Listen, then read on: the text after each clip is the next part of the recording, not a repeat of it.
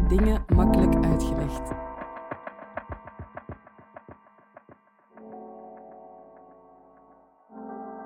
Dit is de podcast van Moeilijke Dingen Makkelijk Uitgelegd. Wie de wereld wil verbeteren, moet wel begrijpen hoe die werkt. Daarom laten we in Moeilijke Dingen Makkelijk Uitgelegd een expert 10 minuten aan het woord om een complex onderwerp uit te leggen. Deze keer vertelt Robbie Dumoulin hoe ons geheugen werkt. Hallo, ik ben Robbie Dumoulin en ik ben coördinator van het expertisecentrum Dementie Broes. Mensen die vragen hebben over dementie kunnen bij ons terecht voor advies. Dat kan gaan over mensen die zich zorgen maken over zichzelf of familieleden, vrienden, kennissen of buren die een vermoeden hebben of zelfs al zorgen voor iemand met uh, dementie en daarover vragen hebben. Ze kunnen dat doen door ons te bellen of te mailen en indien ze dat wensen kunnen ze dan een afspraak bij ons maken of we komen aan huis. Vragen die we meestal krijgen gaan over hoe ze moeten omgaan met iemand met dementie of waar een bepaalde dienst uh, te vinden is. Wij helpen hen dan verder. En vaak uh, doet deze mensen ook al deugd om hun verhaal gewoon eens kwijt te kunnen. We organiseren ook nog andere activiteiten waar ze terecht kunnen, uh, maar daarvoor surf je best eens naar www.dementie.be, waar je zal zien dat er een uh, er tien expertisecentra dementie bestaan in Vlaanderen. En als je jouw gemeente invult op de homepage, uh, dan kom je automatisch bij het expertisecentrum van jouw regio. Uh, en de expertisecentra zijn er trouwens ook voor professionelen die werken in de thuiszorg, in het ziekenhuis of woonzorgcentra. Dus dat gaat over verzorgende, verpleegkundigen, ergotherapeuten, leidinggevende directeurs, noem maar op, die allemaal bij ons terecht kunnen. Maar Broes is dus het expertisecentrum Dementie voor Brussel uh, en werkt daaruit vanuit Elder. Dat is het oudere team van het Centrum Geestelijke Gezondheidszorg Brussel.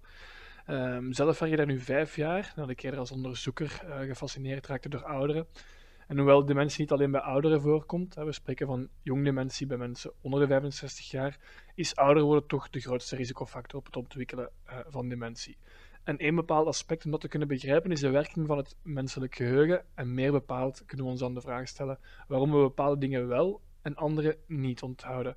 En hoe kan het dat het geheugen op oudere leeftijd soms minder goed werkt? Op die twee vragen ga ik een antwoord proberen te geven.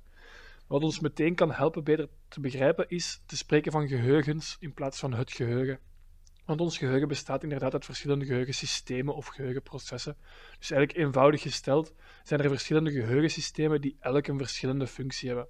Ik zal hier de belangrijkste toelichten om de werking te begrijpen. En ik zal het daarbij hebben over het zintuigelijk geheugen, het korte termijn geheugen, het lange termijn geheugen en emotionele en autobiografische geheugen.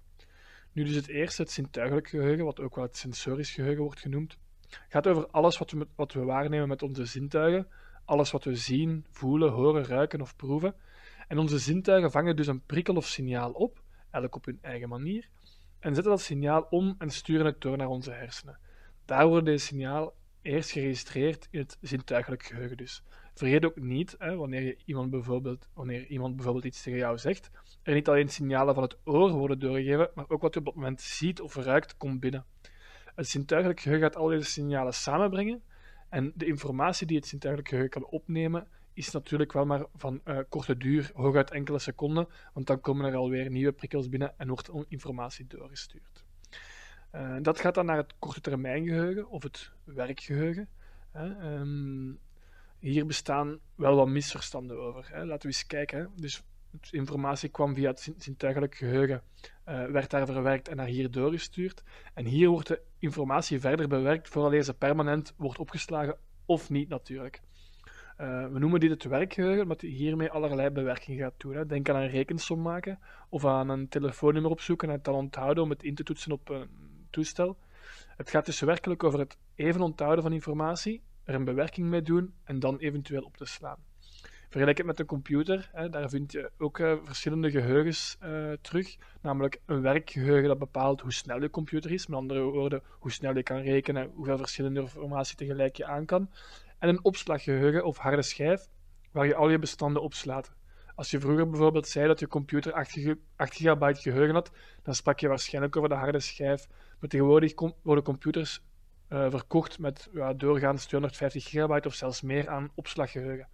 Als we nu over 8 gigabyte spreken, dan is dat iets dat eerder terug gaat slaan op het werkgeheugen, omdat mijn computer steeds uh, beter maakt. Uh, daardoor kunnen ze steeds meer opslaan en steeds meer processen tegelijk uitvoeren. Bij mensen is dit helaas niet het geval. Wij zijn beperkt in onze opslagcapaciteit en in onze opslagtijd. In het werkgeheugen verdwijnen gegevens die niet herhaald worden, bijvoorbeeld terug gaan kijken naar het telefoonnummer dat je probeert te onthouden, eigenlijk al na een twintigtal seconden. Er zijn uiteraard verschillen van mens tot mens, maar langer dan enkele minuten werkt het korte termijn geheugen bij niemand. In het werkgeheugen worden ook, wordt ook emotie gekoppeld aan de informatie die binnenkomt. Dus hiervoor is een bepaald stukje van onze hersenen heel belangrijk, namelijk de amygdala. Dit werkt nauw samen met de hippocampus. En zo wordt bepaald, hè, die twee samen bepalen welke info wordt doorgegeven aan ons lange termijn geheugen. Gelukkig hebben we van zowel hippocampus als van amygdala ehm, twee uh, van elk in onze hersenen. Gaan we verder naar het lange termijn geheugen. Dus de informatie van onze zintuigen passeerde al het zintuigelijk geheugen en het werkgeheugen. En wat we de moeite waard vinden, wordt opgeslagen in het derde systeem, dat lange termijn geheugen. Of de harde schijf, waar we daar net over spraken. Ons lange termijn geheugen heeft eigenlijk een onbeperkte opslagruimte waarin de informatie bijna eindeloos wordt bewaard. Dus het raakt bijna nooit vol, hoe oud je ook wordt, maar daar komen we dadelijk nog op terug.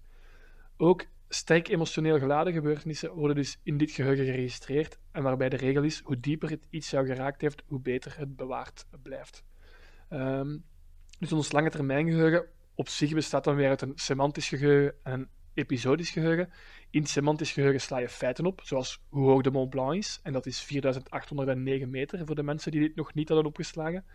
In het episodisch geheugen zit je herinnering aan hoe je voelde toen je de Mont Blanc laatst beklom, wie er bij je was. Hè? Dus het gaat dus om een emotionele en, en, en autobiografische geheugen met onze persoonlijke geschiedenis, onze autobiografie, onze persoonlijke herinneringen daarbij. Dus als ik dat tot nu toe even samenvat, want ik heb al wel wat geheugens opgenoemd en het is moeilijke dingen makkelijk uitgelegd. Dus er komen signalen onze hersenen binnen via zintuigen, worden verbonden met elkaar, de verschillende signalen in het zintuigelijk geheugen, doorgestuurd naar en bewerkt in het werkgeheugen, waar ook de emotie dus gekoppeld wordt, en dan eventueel opgeslagen in het lange termijn geheugen, waar we het opsplitsen in feiten en in herinneringen. Nu, uiteraard staan al deze geheugens in, elkaar in verbinding en dat werkt in beide richtingen. Er wordt namelijk informatie uit het lange termijn geheugen gehaald om de info in het werkgeheugen mee te bewerken. Denk aan onze rekensom van naar straks, die wordt gemaakt in het werkgeheugen, dat klopt. Maar hoe we dit moeten doen, de regels daarvoor, hebben we natuurlijk ooit geleerd en opgeslagen op onze harde schijf. Zo komen we uit bij het antwoord op onze eerste vraag: waarom we bepaalde dingen onthouden en andere niet. Het heeft te maken met welke prikkels er binnenkomen, hoe die binnenkomen, welke emotie eraan gekoppeld wordt. Herinner u, sterk emotioneel geladen uh, gebeurtenissen worden langer onthouden. En hoe, vaker deze, uh, hoe vaak deze informatie herhaald wordt en hoe het aansluiting vindt bij eerdere informatie in onze hersenen. Het komt, ja, de, de, vraag die je dan kan stellen is: hoe komt het dan dat onze geheugens op oudere leeftijd minder goed gaan werken? Wel, ik spreek hier opnieuw duidelijk over geheugens, want in elk van hen gebeuren verschillende dingen. Er wordt ook wel eens gezegd dat dit bij het ouder worden hoort, terwijl anderen juist heel stellig beweren dat dat niet zo is. Hè? Beide kampen hebben uiteindelijk een beetje gelijk, want het is zo dat bij veel ouderen de geheugens wat anders gaan werken, dat is waar. Het zintuigelijk geheugen blijft wel nog heel lang overeind en is mogelijk nog zelfs enigszins intact in de laatste fase van dementie. Maar bij veel ouderen zal het werkgeheugen, wat, zal het werkgeheugen wel al wat trager beginnen werken, waardoor het wat moeilijker zal gaan om een telefoonnummer te onthouden of wat langer zal duren om op iemand zijn naam te komen. Ouderen geven ons soms zelf aan hè, van wat langzamer te spreken, omdat de verwerking dus trager gaat. Maar een trager werkend geheugen hoeft nog geen probleem te zijn. Hè. Wanneer er echte geheugenstoornissen komen en die het dagelijks leven gaat beïnvloeden, dan is er wel degelijk iets aan de hand. Dan mogen we niet meer zeggen dat dit gewoon hoort bij het ouder worden, want er zijn mensen die ook heel oud worden zonder geheugenklachten. Maar zoals eerder gezegd, is een hoge leeftijd wel een grote risicofactor op dementie. En let op, geheugenklachten kunnen ook het gevolg zijn van een depressie, uh, iets wat ook weinig aandacht krijgt bij ouderen, maar dat valt in principe dan te behandelen. Hè. Laten we daarom eens terug gaan kijken naar wat er gebeurt bij dementie. Eh, onze hersenen zijn wat we noemen hiërarchisch uh, gestructureerd. Uh, denk aan de ontwikkeling waarbij we als baby eerst reageren op prikkels, motorisch nog moeten ontwikkelen, vooraleer we emoties kunnen herkennen en uitsturen om tenslotte onze cognitieve vermogens uit te bouwen, zoals praten, redeneren en rekenen. Bij dementie zie je dan ook dat wat er het laatst bij kwam, als eerste zal aangetast worden. Dus zoals gezegd blijft het zintuigelijk geheugen nog enigszins intact in de laatste fase van dementie, maar bij de bekendste vorm van dementie, die veroorzaakt wordt door de ziekte van Alzheimer, uh, zijn daarentegen in, in de beginfase al klachten merkbaar over het werkgeheugen. Dat komt omdat de hersenschade begint in de eerder vermelde hippocampus. Het gevolg is dat de informatie niet meer wordt opgeslagen in het lange termijn geheugen. En dat mensen zich dan ook niet herinneren wat ze smiddags gegeten hebben, heeft dus niets te maken met het niet ophalen van die info. Ze is gewoon eigenlijk nooit opgeslagen. Daardoor kunnen ze wel nog ophalen wat ze aten op hun trouwdag. En krijg je bij veel mensen dat vreemde gevoel hè, dat, dat, dat, zich, ze zich nog zaken herinneren van heel lang geleden, terwijl ze niet weten wat er gisteren gebeurde. Ja, vervolgens natuurlijk zal ook het lange termijn geheugen langzaamaan beginnen oprollen, omdat, het, de hersenschade zich uitbreidt. Hè. Ook daar blijven de herinneringen van onze tienerjaren en gebeurtenissen waar we hevige emoties bij kwamen, uh, bij kwamen kijken, uh, beter bewaard. Bij dementie blijft het emotionele geheugen ook lang intact. Hè. Personen met dementie kunnen zich bijvoorbeeld de naam van een familielid niet herinneren, maar voelen wel nog wat het gezicht van dat familielid bij hen oproept. Dus er komt wel nog een gevoel bij kijken. Bij andere vormen zie je natuurlijk ook eerst andere vormen, andere symptomen dan geheugenklachten, omdat de hersenschade in andere gebieden van onze hersenen start, die bijvoorbeeld verantwoordelijk zijn voor taal of voor ons gedrag. Maar daarover zullen we het een andere keer moeten hebben. Hier ging het natuurlijk over ons geheugen. Nu, belangrijk daarbij is dat deze inzichten over ons geheugen ons uh, laten weten wat het maakt, of ons leren wat het maakt uh, dat we ouderen en mensen met dementie beter kunnen gaan begrijpen en ermee omgaan. Dus hoe beter we begrijpen wat er in ons geheugen gebeurt en um, de uitleg die ik juist heb gegeven daar rond, maakt dat we meer begrip kunnen tonen voor ouderen of voor mensen met dementie wanneer wij hun gedrag of hun reacties als uh, vreemd zouden ervaren. Maar meer over, over daarmee omgaan vind je ook zeker terug op onze website www.dementie.be. Je luisterde naar Moeilijke Dingen Makkelijk Uitgelegd.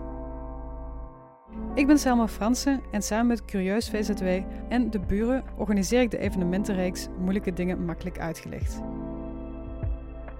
Montage door Jelena Schmitz. Wil je graag reageren of een evenement bijwonen? Kijk dan op de Facebookpagina van Moeilijke Dingen Makkelijk Uitgelegd.